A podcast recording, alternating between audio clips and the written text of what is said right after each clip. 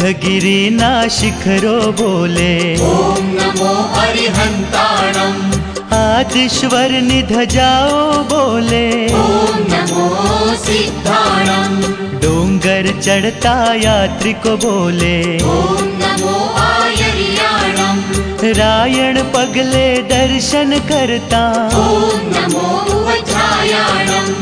आदिश्वर नो मुखड़ो जोता नमो लोरे सवसाहूणम् दर्शन करता सौ बोलो केशो पञ्चनमुक्तारो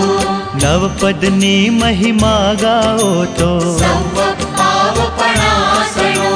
सेठ सुदर्शन नु मन बोले मङ्गलानं च सौवेसिम् खन्ना जी अणगार बोले परमं हवैमं